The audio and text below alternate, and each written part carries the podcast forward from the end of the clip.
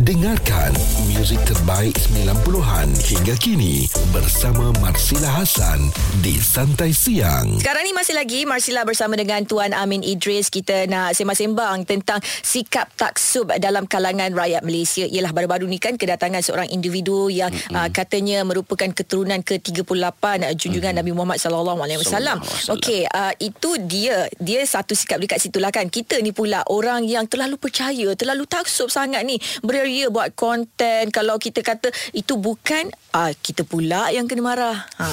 Macam mana tu? Okey, ada satu hadis Nabi sallallahu alaihi wasallam. Nabi ingatkan kita dan peringatan peringatan ni sangat penting. Mm-mm. Nabi kata iyyakum wal ghulu fa inna ma uh, ahlakal uh, fa inna ma ahlakal ladzi min qablikum al-ghulu fid din. Mm-mm. Nabi kata berjaga-jaga jangan melampau. Mm-mm. Sesungguhnya banyak golongan sebelum kamu telah pun hancur kerana mereka melampau dalam agama. Okey. Ha, dia dalam agama dia ada dua jenis, ifrat atau tafrid. Pertama yang terlalu longgar. Okey. Macam tak ada agama kan. Aha. Kedua dia terlalu ketat beragama sampai melampau. Okey. Ha, dalam bab ni kita kita nak meraihkan tetamu Mm-mm. bagus. Bagus tapi okey meraihkan tetamu tu bagus sebab Marcella pun pernah bercakap hal ni juga tapi Mm-mm. kita dimarah katanya meraihkan tetamu ni kita kena raikan macam raja. ha, tapi adakah sampai perlu kita nak kopekkan makanan dan sebagainya tu? Deep soalan tu eh. Tak pasal aku kena gini. uh, memang ada satu hadis Nabi Nabi sebut man kana yu'min billahi wal yawmil akhir siapa yang beriman pada Allah juga hari akhirat dia falyuk falyukrim uh, apa falyukrim duyuf maka dia memuliakan Mm-mm. tetamu dia Mm-mm. itu sifat orang beriman mm. ha. sekali lagi nak memuliakan orang boleh tapi jangan melampau mm. kalau sampai tahap sebab saya baca ada yang kata sampai tahap kita pandang dia macam pandang nabi Yo. kan ada yang sampai tahap uh, kata bila tengok dia tak perlu pergi daurah tak perlu pergi majlis agama ya agama terus masuk ke dalam hati ini adalah satu kebobrokan di dalam kita beragama. Uh-huh. Ini yang Nabi ingatkan jangan kita melampau. Nabi uh-huh. kata iyakum walghulu. Berhati-hati berjaga-jaga jangan melampau. Ada sampai Nabi Muhammad SAW ingatkan kita la tuturuni kama atrat atrat atratan nasara Ibnu Maryam. Nabi kata jangan kamu berlebih-lebih memujiku uh-huh. seperti yang dilakukan oleh Nasrani iaitu Kristian terhadap Ibnu Maryam Nabi Isa. Uh-huh. Maknanya Nabi ingatkan ingatkan kita jangan kita puja nabi sampai melampau-lampau nabi ingatkan kita Mm-mm. jangan melampau-lampau memuja nabi sampai ke memuja nabi nabi me- me- menjangkaui kuasa Tuhan mm. maknanya nabi ajar kita ada tata susila ada adab dan akhlak dalam kita memuji nabi ini kan pula kita nak memuji orang yang bukan Nabi. Betul. Termasuk keturunan Nabi SAW. Uh-uh.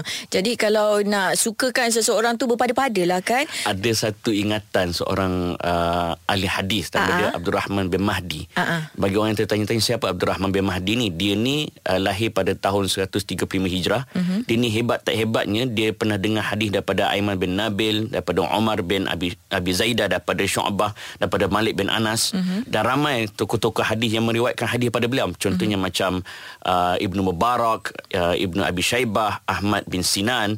Dia kata apa tahu? Ithnani dua benda. Mm-hmm. la yuhsinu fihima uh, husnuzan dua mm-hmm. benda yang kita tak boleh bersangka baik. Okey.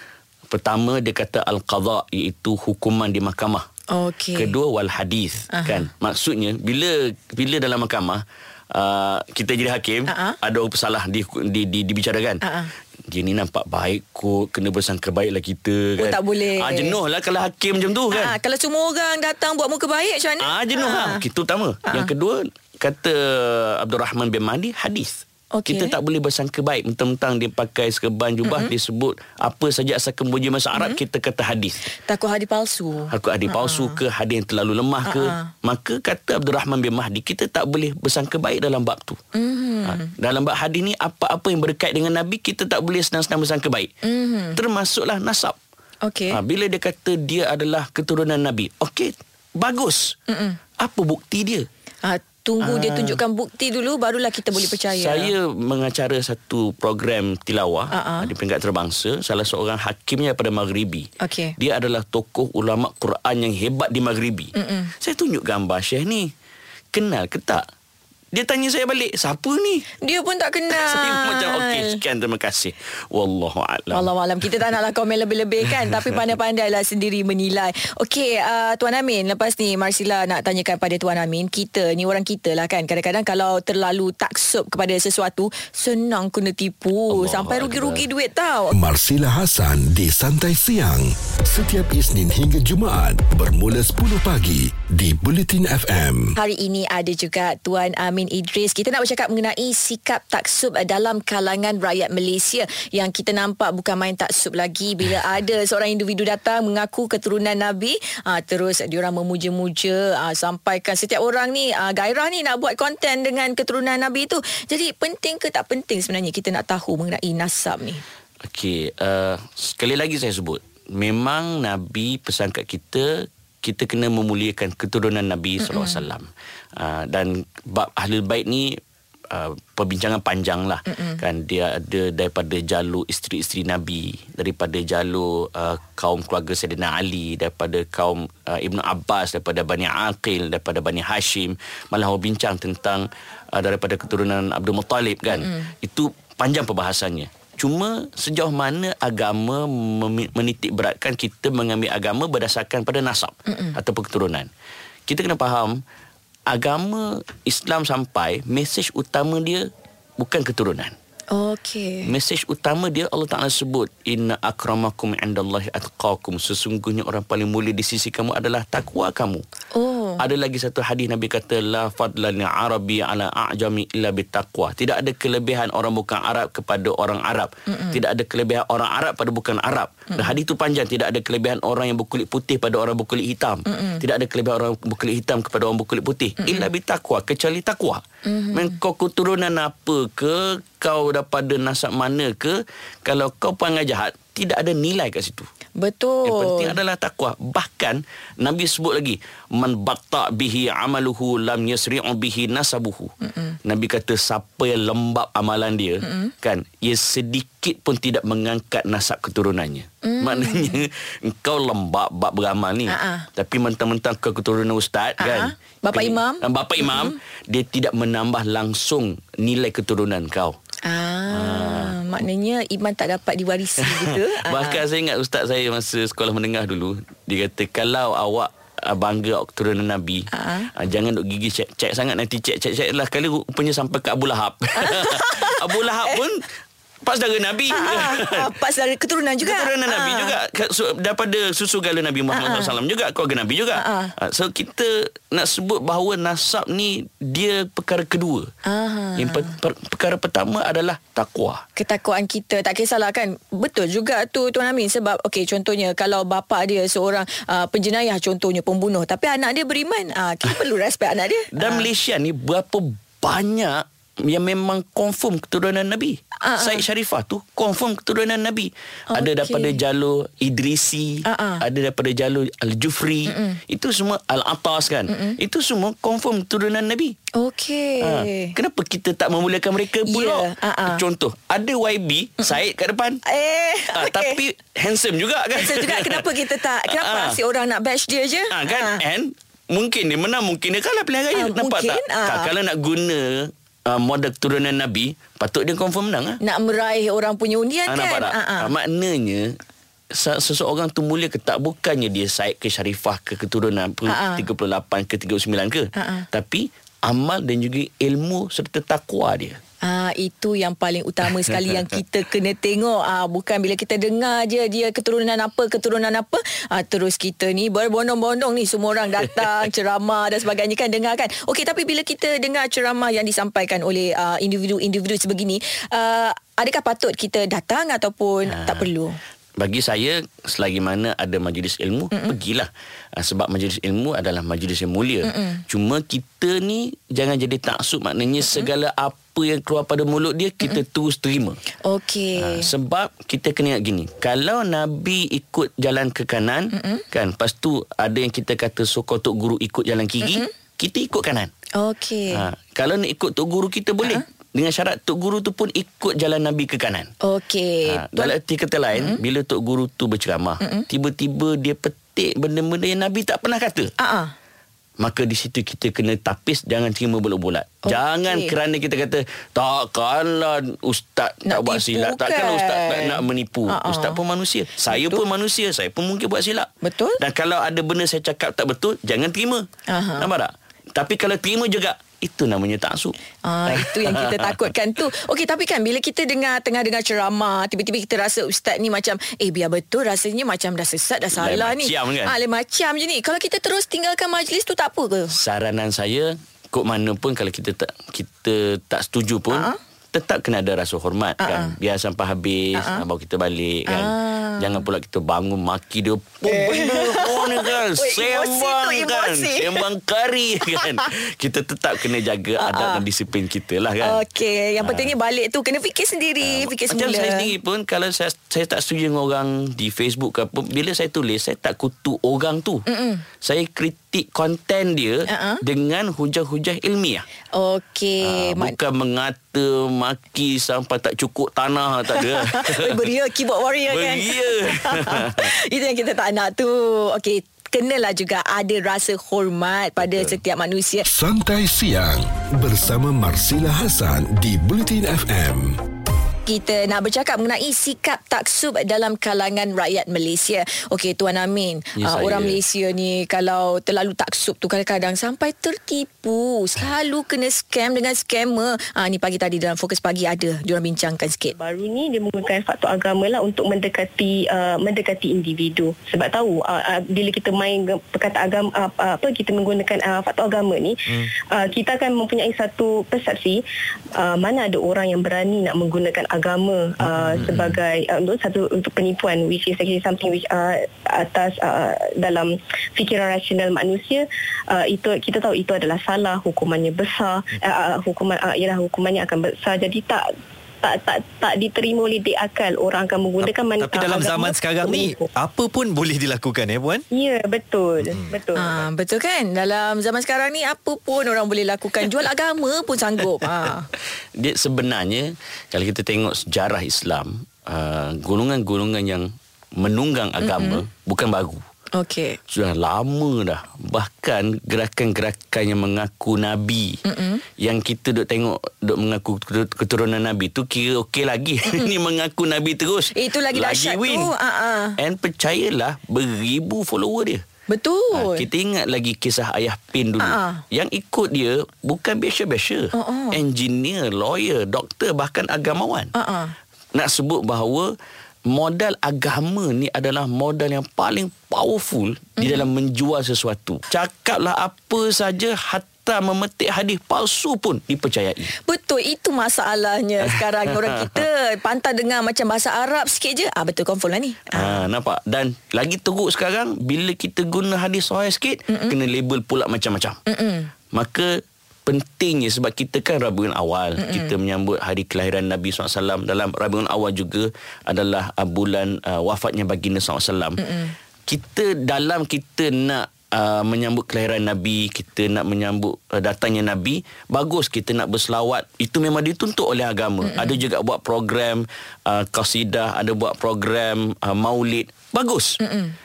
Yang penting dia tak terhenti di situ. Okay. Kalau kita cintakan Nabi, kita kena pastikan keaslian ajaran Nabi sallallahu alaihi wasallam. Hmm. Kalau kita anggap orang tu benar dia adalah keturunan Nabi, maka dia akan pastilah membawa apa-apa yang sahih daripada Nabi SAW. Mm-hmm. Dia takkan reka selawat-selawat yang bukan-bukan. Oh. Dia takkan reka hadis-hadis yang bukan-bukan. Dia takkan menyebarkan cerita-cerita yang tidak sahih pun berkaitan dengan Nabi SAW. Mm-hmm. Jadi tugas kita orang awam tidak menjadi satu kesalahan.